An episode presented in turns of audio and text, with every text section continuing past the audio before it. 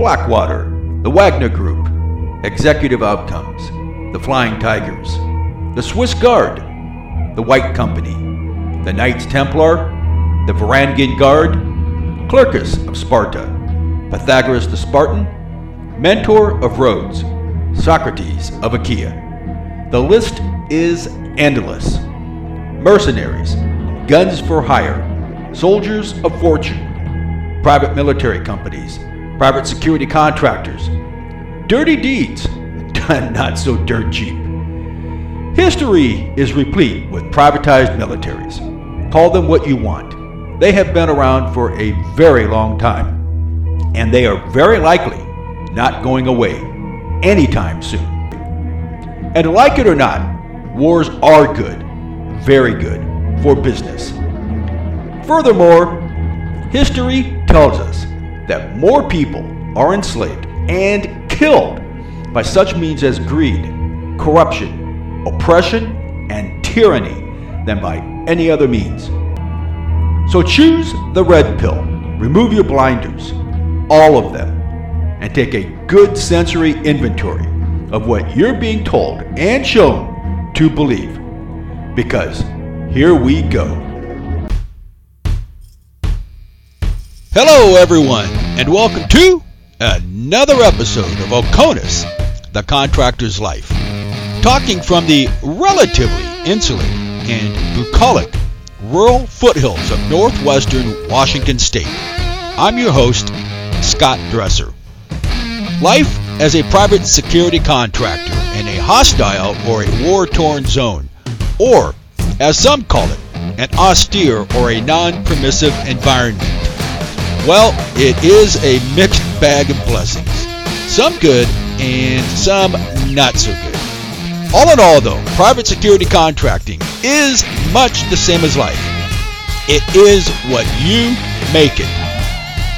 The MENA region, or the Middle East North Africa region. Lands of enchantment, lands of mystery, lands of the old ones and the ancient ones. Myths, legends, folklore, maybe.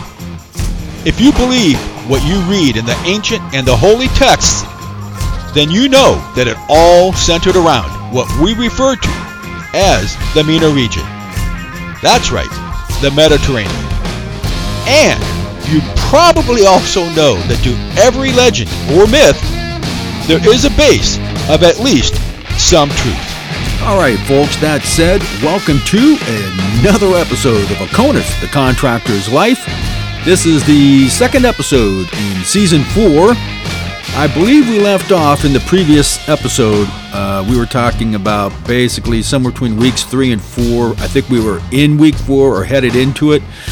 Uh, and uh, what I mean by week four is uh, for those of you who've been following and those who maybe haven't been.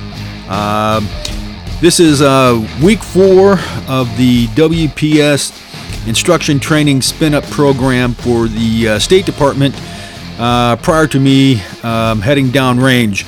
And again, without giving away too much detail, it was in the more or less southwestern region of New Mexico, the state of. So things are heating up now. Uh, the the pace is faster than it's been. Uh, we're doing more things, um, both individually and collectively. And you know, I talked about the modules, so we've got just like a never-ending uh, daily routine of modules. Uh, some of it's repeat, some of it's recap, uh, refresher stuff, and then um, as time goes on, more and more, it's putting it all together um, collectively, everything that we've been shown, taught, instructed, and trained on to put it together in one big cohesive form. So now we're, you know, we're week four.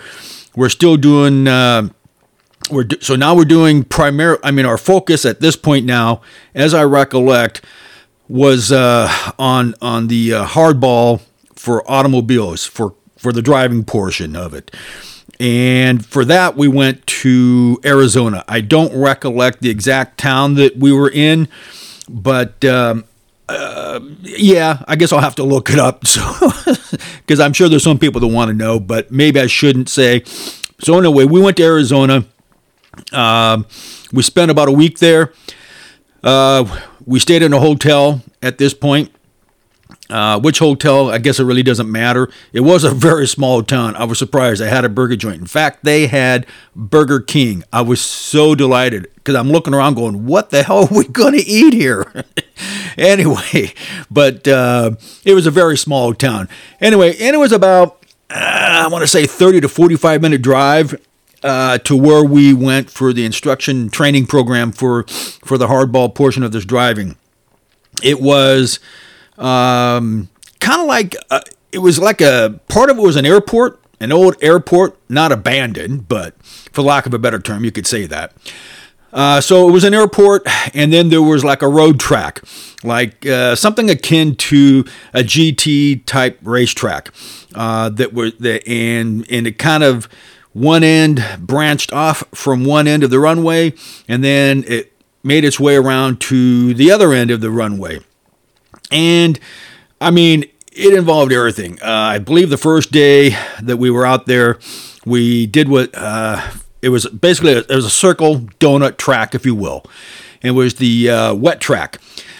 And uh, so it was an introduction to how how vehicles react and respond uh, to your inputs, and realizing that it doesn't take a whole lot of input, especially at speed, um, and that when you're doing your driving, and of course we, we learned more of this as we come as we did other stuff, and I'll get into it. But the some of the things that we realized, and, and it and it's true, and it applies uh, even in daily driving, just going to work, back, whatever you're doing. Um, so you want to set up for the turn for the curve. So you're looking out in front of you as far as you can. Um, if you're the driver, if you're not the driver, the people and the rest of the people in the car, the van, the the, the SUV, I mean, we, we did it all. Uh, it just depends, you know. So those guys are, you know, they're part of the protective element. So is the driver, but he, he he's focused on driving, and his or her primary focus is what's in that windshield in front of him or her. Um, and of course, the old adage is that you know the more people, the less responsibility. The fewer people, the more responsibility. And what I mean by that, for those that, that don't know, is that if you got only one or two, maybe three people, you have a lot more responsibility. There's more of that sector and that 360 that you've got to cover um, and have your eyes and ears on. Um, so if you've got, let's say, six, seven, eight, 10, 12 people, okay, um, you can slice that 360 into a much smaller pie. So that's what we mean by, I mean, what we mean by areas of responsibility. So less responsibility, more responsibility. That's what we're referring to because obviously we're all responsible not only for our safety and protection, but also the client and or the people that are in that motorcade or whoever it is that we're charged with protecting. So we're there, we're at the airport, and that's the first thing we're at. So we're at the donut track and we're we're finding that much of your driving is finesse. Okay, so you got to understand how the vehicles work, and they take you through this process, and it is quite a process. And these guys were all pro pro am type drivers. Um, you know, they had similar but varied experiences in that in in the racing portion, but. So you, you, are learning how to s- set yourself up for the turn, each turn that's coming before you, next after, um, and and re- and being shown and taught how to set up for each of those turns, especially if it's a chain or a circuit of turns, uh, because that that does to some extent uh, depend on you know how you're going to um, enter into a turn and and how you're going to come out of it in terms of braking, accelerating, one thing another. Uh, the other thing was left foot, right foot. Now they gave you the preference. Some guys reacted better to the right foot controlling both the throttle and you know the accelerator the accelerator pedal and the brake pedal. Others preferred left foot on the brake pedal right foot on the accelerator pedal. I know for me that was a whole lot easier better. Now if we and we did but it was mostly the off-road stuff. If you're driving a manual transmission you're going to have to that right foot's going to have to be on the brake and the throttle pedal at the same time and you're going to have to work your foot back and forth, and you're shown how to do that while the left foot works the clutch if it has to. Um, and usually it only has to if you're coming to a halt or uh, uh, almost a halt, or if you're in certain off-road uh, situations. There are times you have to engage that clutch. Uh, but for the most part, you're doing clutchless uh, gear shifting in the manual transmissions. But for the most part, on the hardball, as I recollect, it was all automatic transmissions, uh, regardless of the vehicle we were driving. So we start out the first day, and you know, some guys had the misfortune of eating too much food before we went there. Uh, you can kind of imagine what happened. Um, but uh, I tell you what, that that back end. Um, it, when you're going, when you're high speeding through this stuff, especially making hard turns like that, um, it doesn't seem like it if you're sitting in the vehicle. It doesn't seem like there would be much of a difference um, in terms in terms of the effect that you feel if you're in the front seats or you're in the rear seats, especially if we're talking like a sedan, just a, a, nat, an a, everyday average sedan, like say a Chevy Impala, for example. Uh, but it does, especially if you're, especially if that rear end is kicking out and you're doing a power slide or a power turn. It makes a huge difference. Uh, anyway, so those are the things. Uh, you know, we went on um, uh, doing the whole course. You know, we'd start out typically uh, the, as depending on the evolutions and what we were doing in the module. Uh, but we normally showed at one end of that airport, uh, that runway, and would take off and make max speed. And not all cars, uh, even though they were pretty much the same make and model, uh, they may have been the same model year, but probably not. Um, but they were the police interceptor type vehicles uh, that that you used to see prior to them going to the newer vehicles that you see these days. Um, and so, you know, we'd get up 100, 110, 120. Some of them could get 130 before we had to do uh, threshold braking and make our hard turn and continue on through the track, through that circuit in all different kinds of directions and turns, finally coming around to the other end of the runway and starting it all over again. Uh, did we do reverse? I think we did a couple times, um, but this this evolved into other things um, and there were uh, parts of the track that had cutoffs, if you will, an off ramp, if you will, that came back on. Um, I'm not sure what they call it in sport racing, but uh, they were calling an alternate portion of the route or an alternate track route. So we did a lot of that stuff. Uh, we did a lot of reverse driving at high speed, uh, a lot of J turns, Y turns. Um, we practiced pit maneuvers. Uh, we practiced, uh, I forget the exact term, but smashing into the vehicle at the proper locations, depending on the vehicle it was. But it was always the same general area to get it out of the way, especially if you were blocked in. Say, you've probably seen it usually in movies where they back up two vehicles to each other whether they're at, an angle or not, there is a certain approach and a certain contact point um, that you want to make that will help you bust through that, that vehicle barricade and continue driving. So we did all that stuff.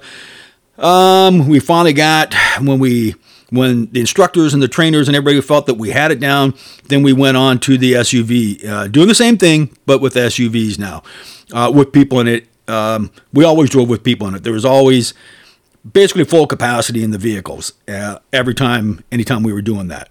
And when we weren't driving, while we were there, uh, for the most part, uh, we would take a lunch break roughly around the noon hour.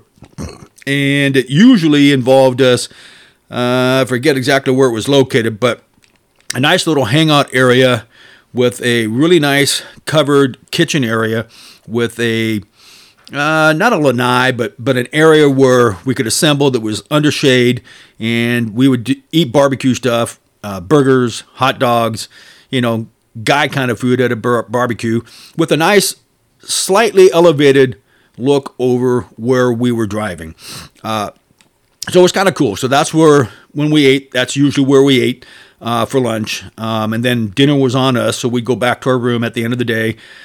Uh, yeah, drive back and uh, did that for a week, and then come back uh, when we when we wrapped that up and started the off road portion, and that whole portion involved other stuff, but it was roughly two weeks, and then the last week was was primarily um, part of the ERT stuff, um, and we were coming. So we finished that up. Like I said, we're there about a week in that portion of Arizona. We drive back to where we were in New Mexico, and now we're starting the off road stuff, we're still doing plenty of other module training. And what is that? Well, we're still doing some finesse wrap up stuff, as I recollect with the with the um, uh, firearm stuff. Uh, we're still doing more uh, motorcade drills, both uh, mounted, dismounted, um, combination of, um, and then more off-road stuff. And that stuff was pretty intense. It was a lot of fun. I mean, a lot of fun. Um, so both on the hardball and on the softball, or you know, on the asphalt and in the dirt, grass, scrub, whatever you want to call it. Uh, yeah, there were some um, accidents, I guess, but you know, there, there were wrecks. Um, we had one on the hardball um, there were some minor physical injuries, nothing, nothing major. Nobody had to go to the hospital. Uh, but off road, yeah, we had some rollovers and stuff. Uh, fortunately, I was not involved. I was in the vehicle on the hardball during one of those collisions. Um, was it avoidable? Yeah, it was absolutely avoidable. Some of us saw it coming. I won't go into it, but uh, you know, stuff happens. So when you get too tense, when you're too narrowly focused, when you're not really paying attention, you're not calm and cool um, things tend to go south. Um, anybody that's been there knows what I'm talking about. Uh, so we get off road. We're doing the off road stuff for a variety of reasons.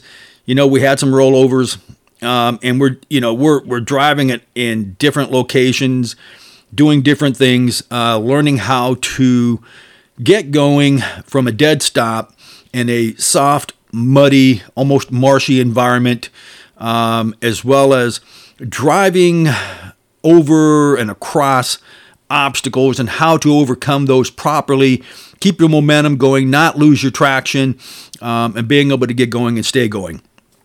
And then doing all the evasive stuff that you have to do for driving um, if you're being chased or shot at.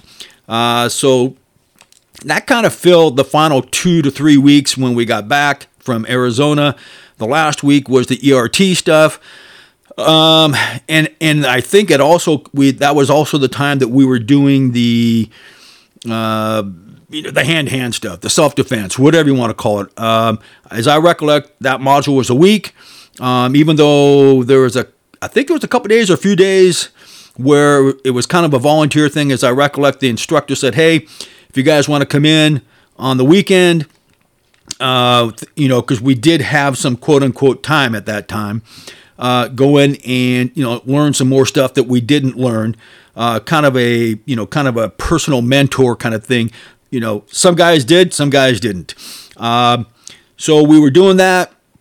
We were kind of finished everything up. We were in the ERT portion of the ERT for. So, like I said before, so the, the three primary curriculum with the dozens and dozens of modules. Uh, the three primary are the uh, PSS, or the protective security specialist, the driving or the vehicle physics, or uh, vi- I think it was actually called vehicle dynamics, something like that. And then the ERT, which is the emergency response team. So as I've said before, so whether State Department, Defense Department, anybody else, if you got an ERT, some people call it SRT, um, and, and, there's other acronyms here too, but ERT is basically what it was: emergency response team. Um, so those are the things we're going through, finishing that stuff up. Um, so it involved a lot of things.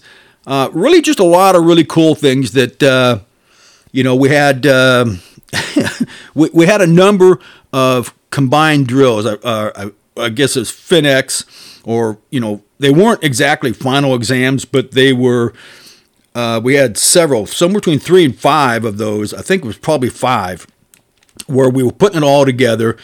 And at one point, we did a, eventually have a final exam. And that put everything together. That was like a two or three day synopsis kind of thing. And, um, you know, one of them, I mean, we also went through a very short, brief, condensed version of SERE. It wasn't like, um, like a, you know, a Green Beret SERE or a Navy SEAL SERE. We weren't there for two or three or four weeks. Uh, as I recollect, that was probably three to five days but it was it was interesting. It was kind of cool. We learned a lot of good stuff, and um, you know the instructors and the trainers you know, they didn't have any qualms about pointing out when we didn't do it right or we weren't thinking properly. Um, you know, and sometimes you have that group think go on, and sometimes you just don't want to raise your hand because it's like, no, guys, that's not going to work, but whatever. Okay, it, it's not the real thing, so we don't got to worry. Nobody's going to get really hurt, but we got chastised. But you learned your lesson and you figured out. So we had a lot of good um, final exam kind of stuff where we put everything together that we'd been taught for the previous six weeks or so. Uh, so, like I said, it was, uh, it was roughly seven weeks, is what it's supposed to be. It was a little bit more than that with admin run up prior to all this stuff. And then, uh, uh, I don't know, probably a day, um, maybe two at the most at the end. We weren't there very long. So, when it was all done, it was pretty much zip, zip, zip, get out. Um, and we all drove back to the airport um, and flew out and went to our respective homes from there.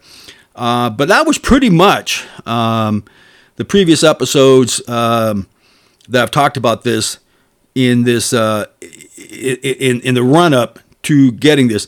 Then there was also we had to do the prep for our security clearance for the State Department, and uh, from what I've heard and read from guys is that it's a lot quicker now.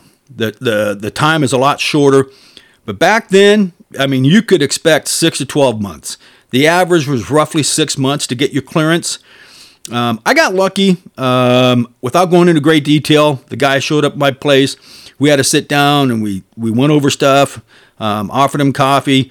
Um, I want to say that from the time that we graduated until the time I got home and this guy came in, it was probably two months before I got my clearance. Um, and so I've gone through this before, but I, like I said before, there was a lot of stuff that just wasn't sitting right with me. Not from the instructors, not from the trainers, not from the school itself, not from all that stuff, but mostly from the company and contractual stuff. Um, you know, if you keep your ear to the ground, you're going to hear things. Um, and if you're really paying attention, you're going to see things and, and you know something's not right. So, anyway, there was a lot of things that weren't sitting right with me. I just had a bad feeling. Um, they changed the contract terms on us. Um, but what I'm going to do is I'm going to go ahead and put a wrap on it for this episode, uh, finish that up in the next episode, and then start transitioning into where I went next and who I worked for and what I was doing uh, when I actually did deploy downrange to Afghanistan for the second time. Um, so, with that said, folks, I want to thank you and thank everyone, really, uh, for taking time out of your day, afternoon or evening, to listen to me talk about private security contracting overseas, uh, as well as some of my experiences as a private security contractor, both overseas and here in the States. So, OCONUS, CONUS, and again, for those that don't know, CONUS is outside the continental U.S., and CONUS is continental U.S. Thank you to my wife, for whom I owe immeasurable gratitude.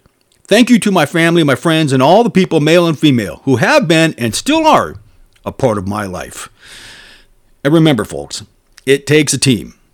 The grass is not always greener on the other side. Be careful what you wish for. You might just get it. Stay humble, stay safe, and keep others safe by being aware and staying frosty. And until next time, keep it real. Oconus the Contractor's Life extends a special thank you to music composer Kava Cohen and to Colin Perry of Ninja Tracks for allowing Oconus the Contractor's Life the use of Kava's song Heavy Clutch from the music soundtrack to the game Forza Motorsport 7. And also, a big thank you to Andres Rodriguez, who can be found at the Fiverr website for his excellent original music scores.